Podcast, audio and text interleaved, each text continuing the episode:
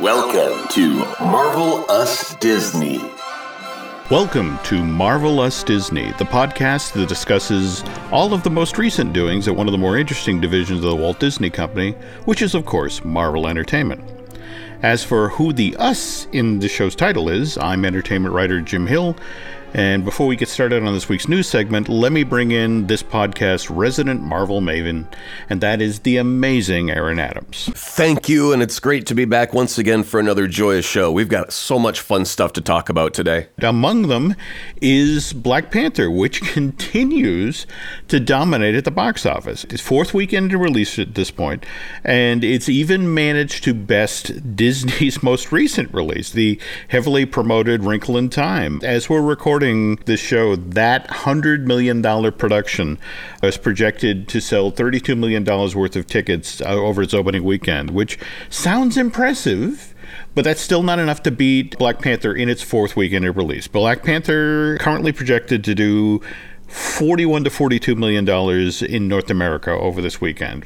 With that money coming in, this then allows Black Panther to bust through the billion dollar barrier. It's only the fifth movie of the entire Marvel Cinematic Universe to ever achieve this, and Disney has released 16 movies to date that over the 80 plus year history of the company have managed to do this. So when you sell that many tickets, Aaron, you get a sequel, right? Oh, obviously. And we didn't need Kevin Feige to step in front of a podium with a nice shiny microphone to say, hey, guess what? We're coming out with a new Black Panther movie because after it was marching steadily towards a billion dollars, I don't think there's anybody on the planet who ever really wondered deep down in their heart, I wonder if they're going to give us a second Black Panther movie. Yeah. It's kind of a given. Oh, I, I, know. But that said, in the interview he did just this past week with Entertainment Weekly, uh, Kevin was at least nice enough to sort of take the question off the table. He, in fact, the term he used was, "We absolutely will do this." He almost heard his hand patting himself on the back. I apologize. This is a slight spoiler for those of you who haven't seen the Infinity Wars trailer that's out there right now, but the third act of that movie is actually set in Wakanda there's a giant battle that happens there. And when your giant hit movie that's out in theaters sets the stage or sets the scene for your next movie, that's got to feel good. Yeah, although I'm mildly disappointed that he's just going to flat out say to the world that the third act, which is usually, you know, the the culmination of everything happens in the third act and they're just going to say, "Oh, by the way, without a spoiler tag, it's in Wakanda, just so we can cash in on our last bit of Wakanda billion dollar income. Yeah, we knew that Black Panther was going to be involved because we saw the shot with all the warriors and Cap. But I didn't need to know it was in the third act. That could have been anywhere in the movie, and I would have known they're in Wakanda. So yeah. That's why we use the term slight spoiler. The interesting thing is, Feige talked about we didn't know that Panther was going to hit. He kind of made the comparison to they had Captain America the First Avenger and Thor in the can, and they were shooting the initial Avengers. And they had no idea whether or not those first two films would hit and get people excited to see Avengers. They were just rolling the dice. And so, in much the same way, it's like, well, geez, I hope they like Black Panther because we have a lot of Infinity Wars that's set in this region. The other big news that broke just in, in, the past week or so about this movie is that Disney and Marvel Studios announced that they were moving up the release date. Previously, the idea was that Infinity Wars would open internationally on April 27th, and then in the domestic market, North America and then the like, would open on May 4th. And suddenly on March 1st, Marvel and Disney notes, hey, hey, hey, we're going to open Infinity Wars day and date globally, which, which means, again, it opens in all of the major markets around the planet on the exact same day. Now, couple of theories out there about why this happened. In fact, doubling back on just the whole slight spoilers about Third Act and Wakanda, we live in this age now with the internet. We're all connected, which means that people can spoil a movie in a heartbeat. The initial story that got out was like, Disney and Marvel were concerned that because it opened internationally first, that a lot of spoilers would get out, and people in North America would have been waiting for this movie for 19 plus installments to you know pay off the cinematic universe that Disney was doing this out of the kindness of their heart. You know, so sure that, that, they were. Now the other theory that was put out there was that because Black Panther is doing so well at the box office, there's this whole slew of Marvel fans that have come through the door that are new to the cinematic universe because of Black Panther. And the whole notion is, well, let's move down the window and get the people who are hungry for more stuff in there as soon as possible. And me personally, I don't know if I buy into that because that's right Nope. now, that's six and a half weeks ahead. In cinematic terms, I mean, that's an eon. Mm-hmm. By then, it's, it won't be a question of whether or not Black Panther is still number one at the box office. To be honest, I'll be surprised in six and a half weeks if Black Panther's still in the top 10. Mm-hmm. So we now come to, I think, the thing that's most based in reality.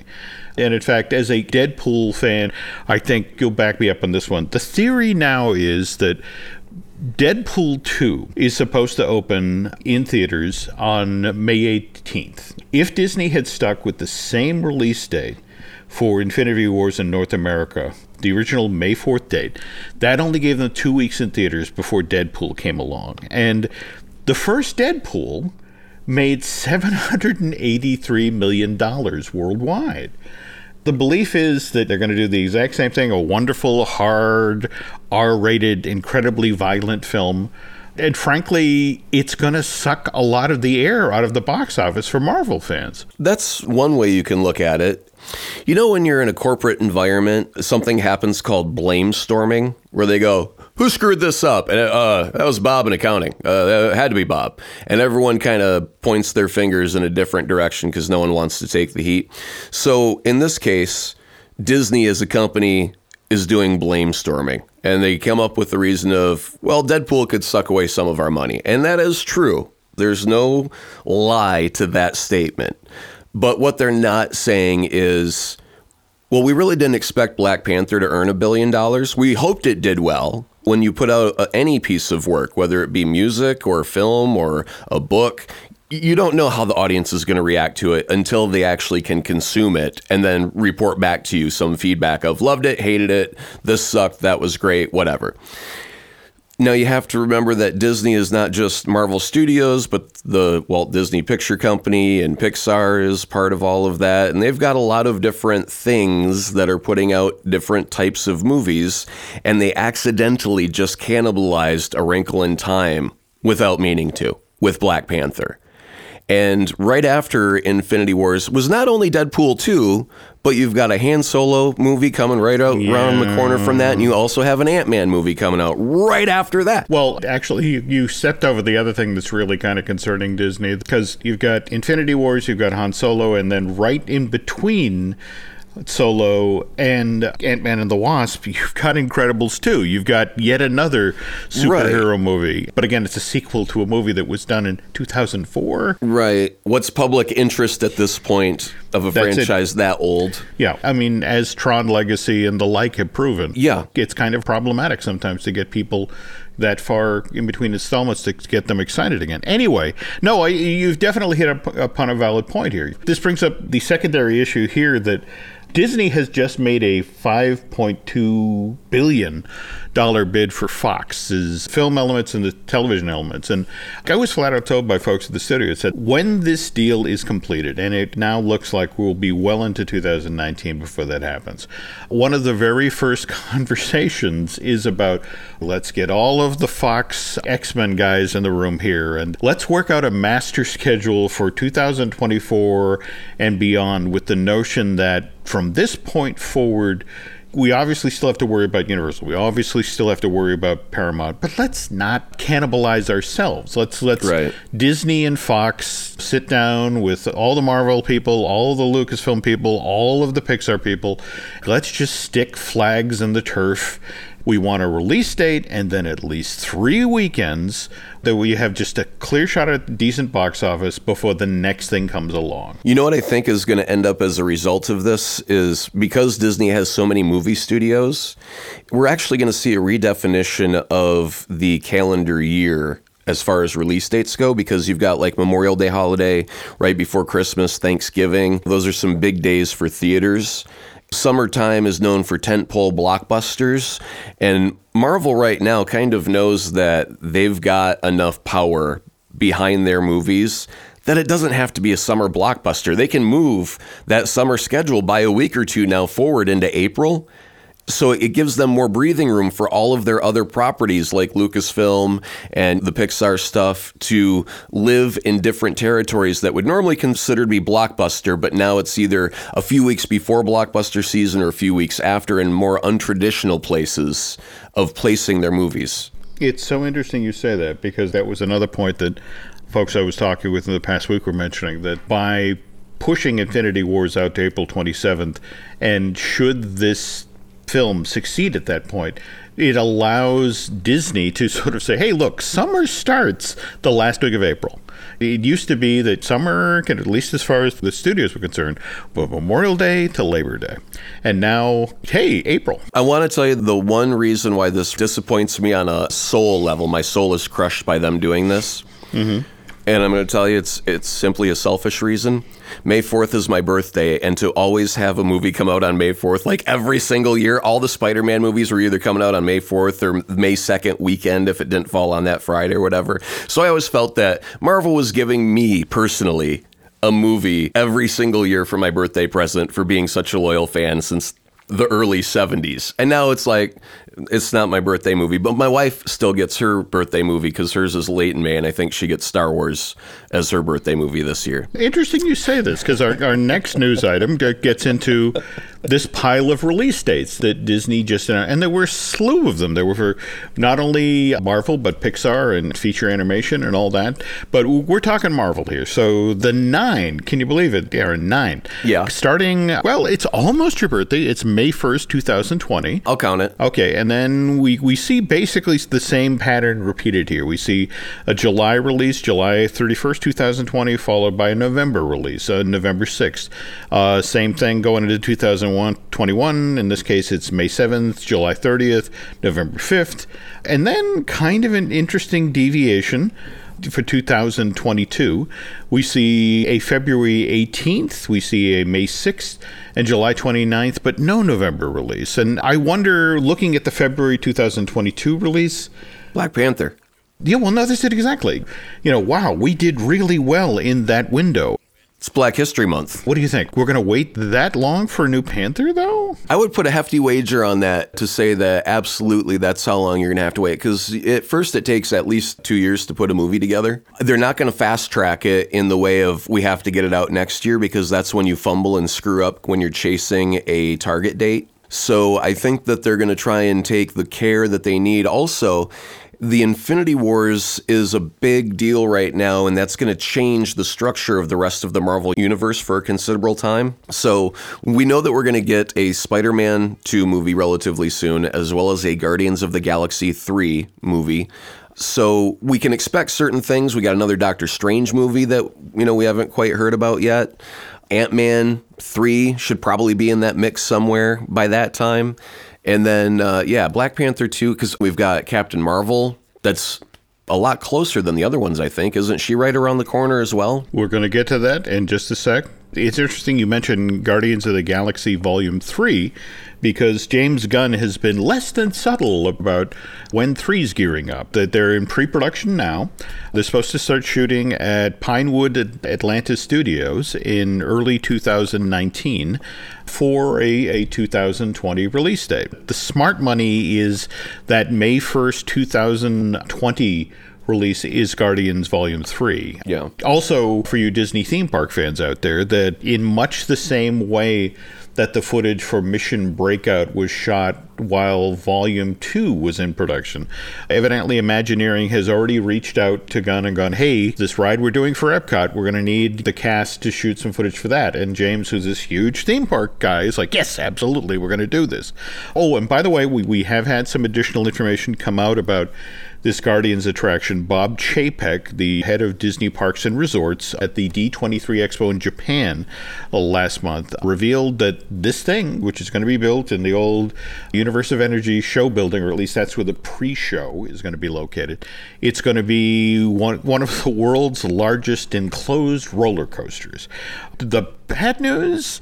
We will probably be waiting at least till 2020, more likely 2021, because that's Walt Disney World's 50th anniversary, and this is supposedly one of the big gun rides that will be used to lure us all back to that resort for the 50th anniversary. Also, in recent James Gunn news, I don't know if you'd caught this little blurb, but he's been on Twitter recently rather exasperated to come to find out that many of the people who watch Guardians of the Galaxy 2 assumed that Groot was Groot from movie one, just reincarnated in a smaller form factor.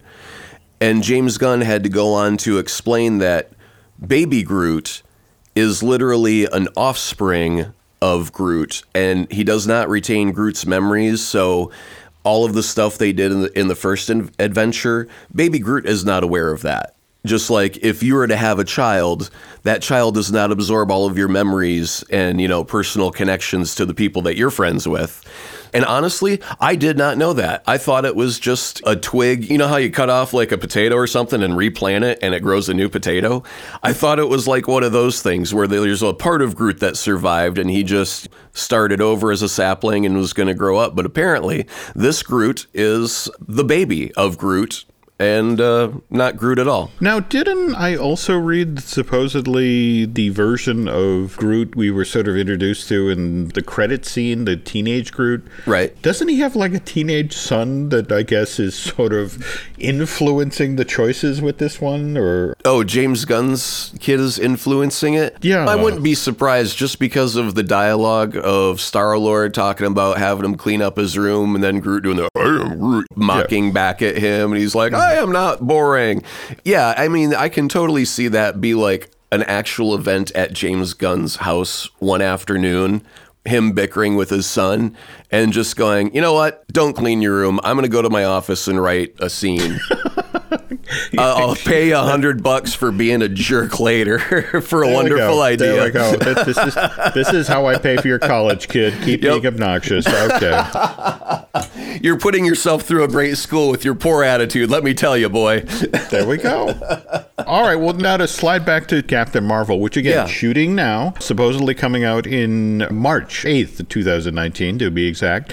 Previous edition of the Marvelous Disney podcast, Aaron and I were wondering, in the grand scheme of things, where exactly Captain Marvel fits in the cinematic universe. And given this movie actually comes between Infinity Wars and the unnamed Marvel Avengers 4, Right. you know, whatever that's going to be called. then it's like, well, there's at least a movie or two between this. We've got Ant Man and the Wasp, and it's like, where where does this fit? Mr. Feige, with his uh, interview with Entertainment Weekly, kind of cleared this up. Direct quote here: "Going to explore the period before Samuel L. Jackson's Nick Fury had any idea."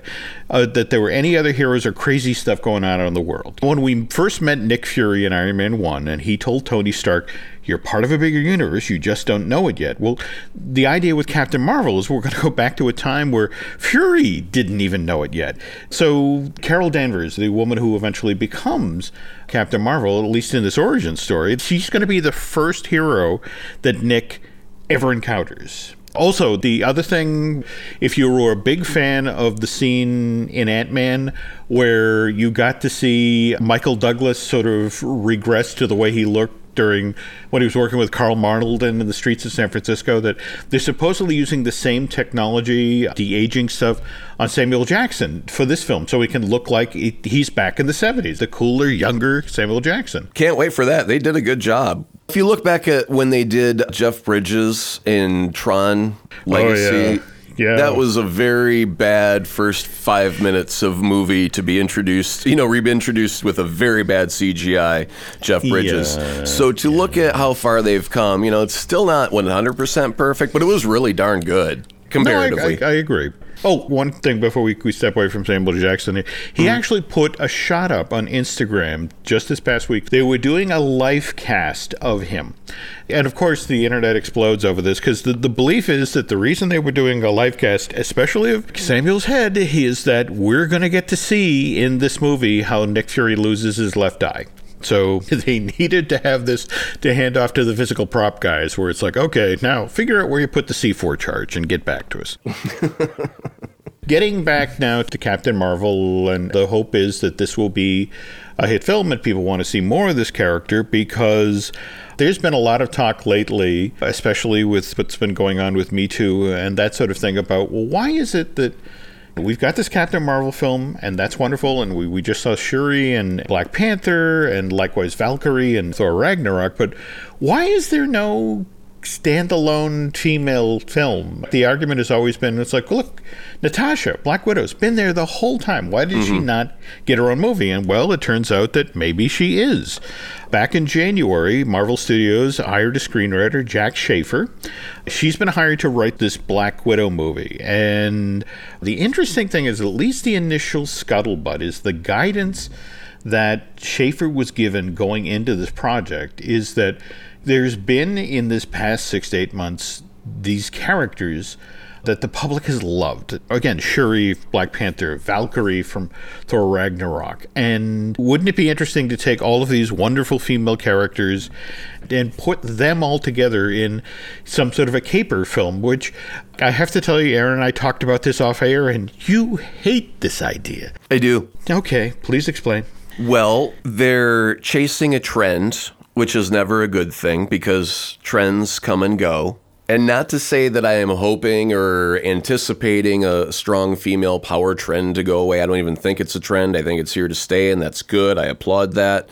But you're still chasing a trend of, oh, we've got a bunch of popular strong women. That's the current hot button thing right now. So let's just lump them all together and devise a story that incorporates a Norse god in Valkyrie then you've also got Captain Marvel, maybe in the mix, who's got her own set of superpowers. And then you've got Shuri from Black Panther.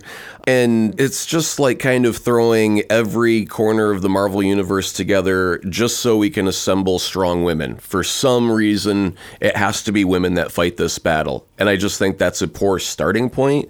What they did with Black Panther was they embraced the culture and they did it authentically and they remained true to the character. That's the core, I think, of its success. If you were to look at Black Widow, the core of her character is that she was trained as a, I want to say, sexual assassin. She was supposed to use her sexuality to lure men into a place of where they think they're in control, but she's able to get the information out of them. And obviously, she's badass on her own and can destroy any guy without the need of the help of Valkyrie or a gizmo from Shuri. She's well equipped on her own. So I think, in my mind, if I were to hope for a Black Widow movie, it would be a female Bond type movie. The other thing about the Marvel Cinematic Universe is they really haven't delved into sexuality at all. And it's not like I'm hoping to get Scarlett Johansson naked in a movie. That's not the goal of it. Obviously, she's a beautiful woman, but you can have her, you know, dressed seductively and lure a man into a position of vulnerability and then just level him, you know, pound him into the floor, take what you need. A movie that just came out, Red Sparrow with Jennifer Lawrence, is pretty much that type of movie that I was kind of hoping for from a Black Widow movie was a strong, very, very intelligent, manipulative woman who knows how to get what she needs by any means necessary and turn that into like a super Bond type of movie. I think would be incredible because I think it's true to that character. Interesting point. That's okay. just the difference of chasing a trend and then trying to craft a story around that trend that can seem hobbled together, almost like, hey, let's make a suicide squad, but of all women, because that seems to be a trend right now. And chasing a trend never ends good. You have to be original and create a new trend, just like Black Panther was. They weren't chasing a trend, they created something true and original for that character. And now there are going to be trends based off of that. And Disney shouldn't be the trend follower, but the trend setter. And that's how you got to approach that. Okay. Now, just to be clear here, remember that Jac has been hired to write a screenplay. This is a potential Marvel Studios production, not a definite Marvel Studios production. If any woman deserves her own movie without needing backup, I would like it to just be her kicking ass on her own. Feige has talked about how uh, Captain America Winter Soldier, it was his nod to movies like Three Day of the Condor from the, the 1970s. That's one of the things they're saying about Captain Marvel is that it's ironic that this story is set in the 1970s because it really is a tribute to the big action adventure movies of the 1980s. Right. I stand outside of it and it says, okay, you know, we're looking to do our Ocean's 11. And it's just sort of like, if I walk into the kitchen and you're there, I have milk, I have eggs, I have flour, I have sugar. And it's like, I could see that could be a cake. Right. So I'm willing to step back and let you try to make your cake. Within the Marvel Cinematic Universe, and I think this is part of why it succeeds so mm-hmm. well, is that they're not just superhero movies, but they're different genre movies. Stark is a billionaire playboy philanthropist with all the cool gadgets, and that's almost like weird science territory. Mm-hmm. And then you get into Thor, Norse mythology, taking place on Asgard and you know other realms. That's almost an epic space sci-fi with Norse mythology added on top as the foundation of it. You get to Ant-Man and you end up in a heist movie and you get into Captain America, that's a World War II movie. Yeah. And so each movie has its own flavor that they've been able to embrace an entire different genre style. But still be able to connect it in a unified universe is very, very challenging, but also very, very smart because it gives a new flavor every time you go to the movie. It's not just the same superhero rehash. And that's the one thing I do have to give them credit for is each character seems to have its own genre that it lives in and it's malleable and they're not afraid to change that. I think that's really cool. Marvel is trying to figure out how to do something in this Me Too moment as a movie. And the, the irony is that if you look at what just happened with season two of Jessica Jones, which just bowed on Netflix, that they didn't even break their stride. They just walked right into that moment. They did. And I got to tell you, if I were to be one of the people that received the five first episodes of Jessica Jones, I would have been severely disappointed in the season thus far she's an investigator, so she has to find out that there's someone looming in the background. Then she's got to investigate to find out who that person is looming in the background, and then they're going to create all these subplots along the way that are going to carry throughout the entire season. And so by the time you get to episode five, it really feels like nothing has happened at all. And that is one of the hard parts where you try and take one entire season and make you know one long overreaching arc is you have to treat it like a 10 hour movie it's going to feel padded sometimes so the first five hours of Jessica Jones left me wanting for so much more. And then it got to episode six, and they reveal who the bad guy is. To be honest, I was craving some big climactic punch him up, everyone's throwing each other across the city and mayhem and chaos and I was very, very surprised by the direction that they went in. I also think that there was a lot of restraint used. There were some lulls. There was an entire plot thread or two that could have been excised completely without changing the outcome of the series in any way, shape, or form. Jessica is still fractured, drinking. She's got some demons right now, and I think when the demons came into play, man, that became a lot of fun. And so, what I've enjoyed about Jessica Jones is she is a broken, broken human being that really needs a lot of help. And she's got a support system around her that I don't think she's willing to take advantage of. And I think she's got to hit rock bottom at some point. I just find her to be a very interesting character because she's so riddled with flaws and anger that it's not just, I'm going to go do good. Let me go get my cape. Now I'm doing good. It's much more complicated than that. And I, I love that complexity. Overall, I think season two. I didn't love it as much as season one, and I got to tell you, that's mostly because it lacked David Tennant and I really, really love David Tennant. And when he's playing a bad guy, because he's still so damn charming that you like him, but you're kind of scared of him. I don't know if I should give you my wallet or shake your hand. this is Marvel Television that's doing this. And having just seen the 100th episode of Marvel's Agents of S.H.I.E.L.D., I love Clark Gregg. I love that we've made it to 100 episodes. This one really did look back. Yes, it did. The whole Tahiti thing and all that. I just kind of feel we're kind of in those last couple of seasons of Lost where you had these wonderful performers that you really enjoyed, I want to go in the writer's room. It's like, you have no clue where you're going, right? You have these wonderful performers, you have these great characters, and you have no idea what to do with them. So, Jim, as a writer, and I do a lot of writing myself, and I've had to mm-hmm. do some very creative writing. And I did a character, and the client really liked the character. And I go, okay, great, I made some money today. And then the next time they come back and they go, hey, we like that one commercial. Can you do another one with that character? But ha- this time we need to have them do this. And then you end up writing, uh, how do I write this, but still remain within the mind of that character so it remains true to them? And what ends up happening is as I have written this commercial campaign over the course of many years, that character has evolved, mm-hmm. but stayed true to the core of who he is as a character. And so when you're writing, you know, you're in a writer's room and you have, okay, what's the overarching plot line of the season? In season five, they're on a fractured Earth. They'll do some time travel and we'll get them back and they have to solve it. Okay, love the concept. And then you end up having to write the dialogue to propel you from moment to moment to moment while remaining true to each voice of each character.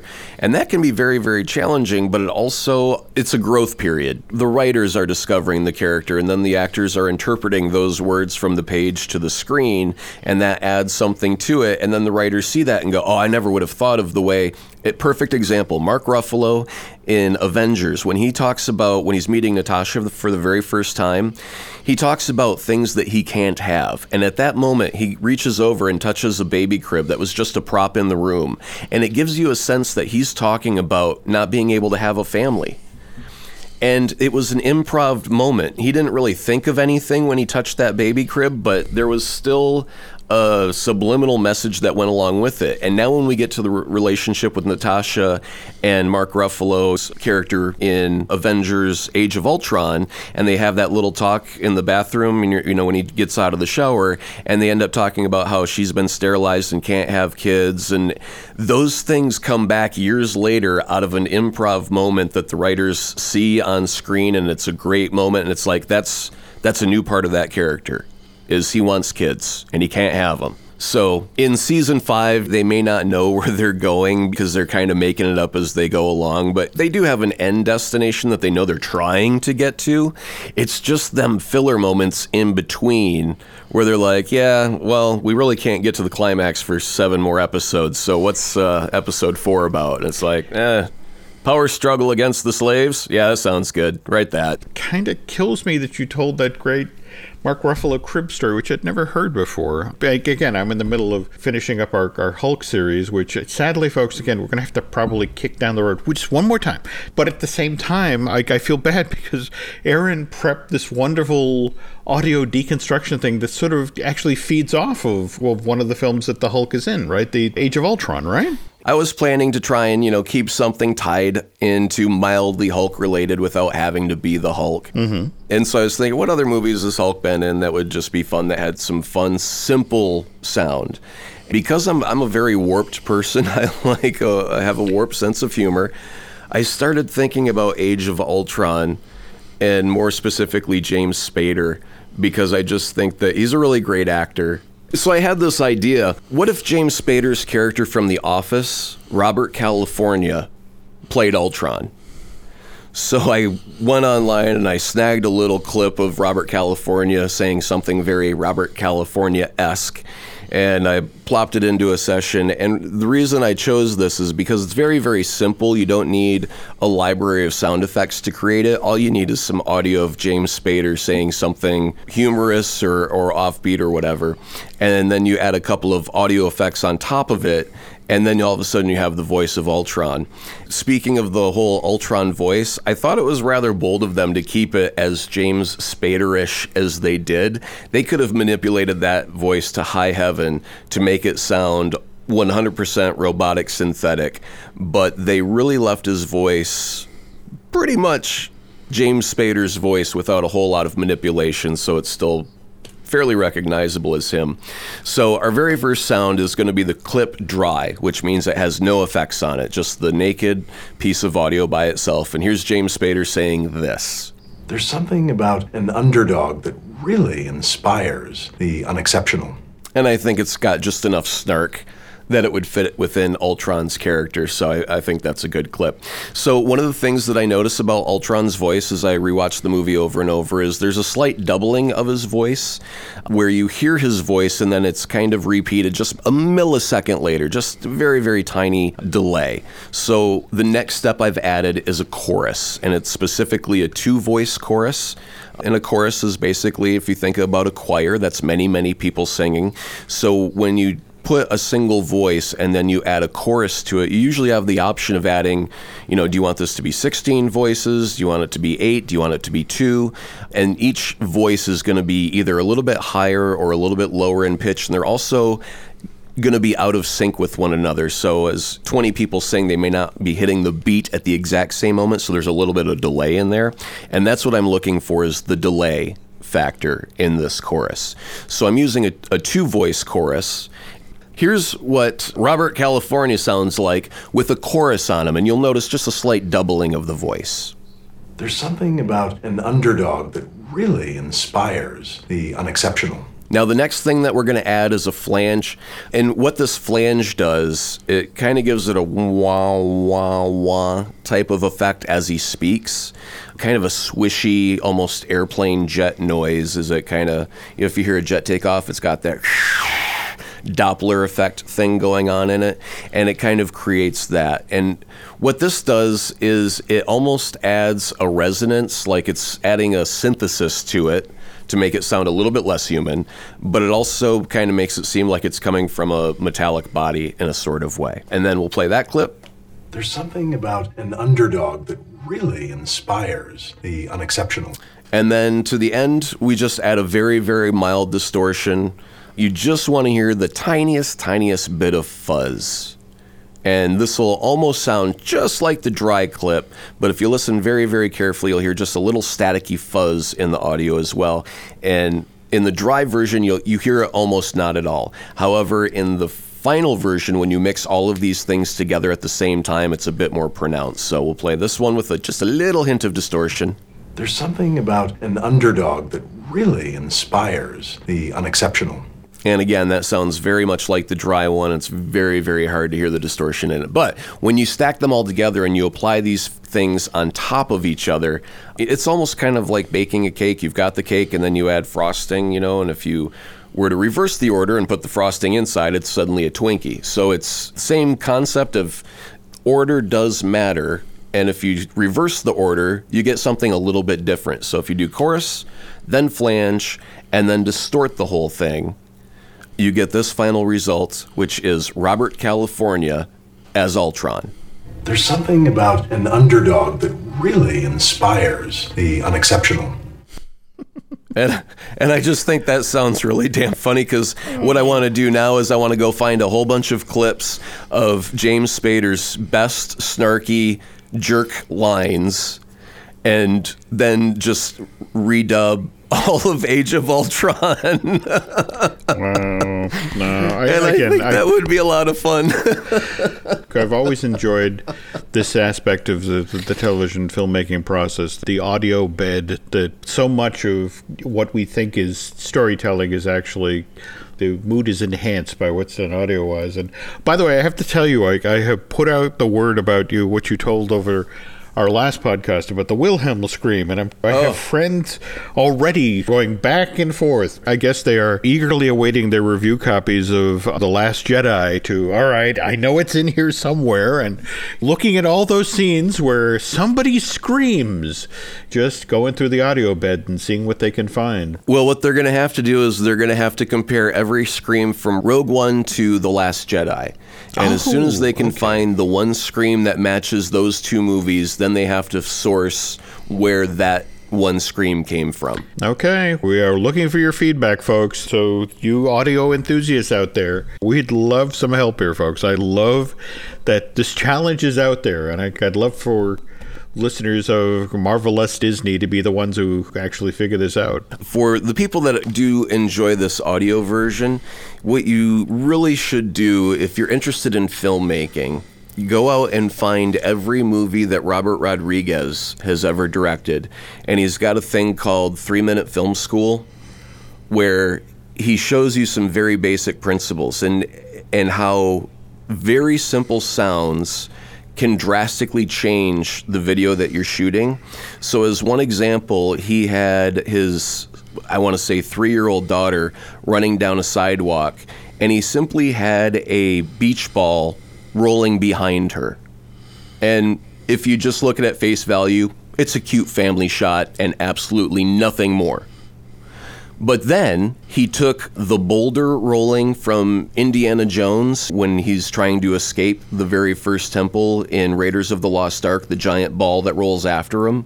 He took that sound effect and added that to the beach ball so it sounded like it had, you know, a million pounds of mass, and then added some dynamic drama music behind it to make it seem like his daughter was running away from imminent death from this thing that was going to crush her because it sounded like it was a million pounds.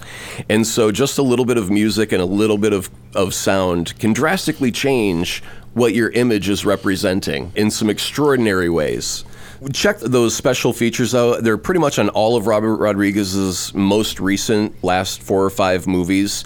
And they're funny, entertaining, but they give you a heck of a lot of knowledge about how to create a very large effect with a very minimal budget and using some creative thinking speaking of being creative here and a little creative cross promotion, Len and I over at Disney Dish are in the middle of getting into talking about the Indiana Jones adventure and the Indiana Jones stunt show attractions that were done for Walt Disney World. And there's this wonderful story about the early days of when Disney and Lucasfilm were kind of getting together. And this was actually before they started work on the, the Star Tours simulator attraction but it was just one of these things where it's like we wanted to get a friendship going.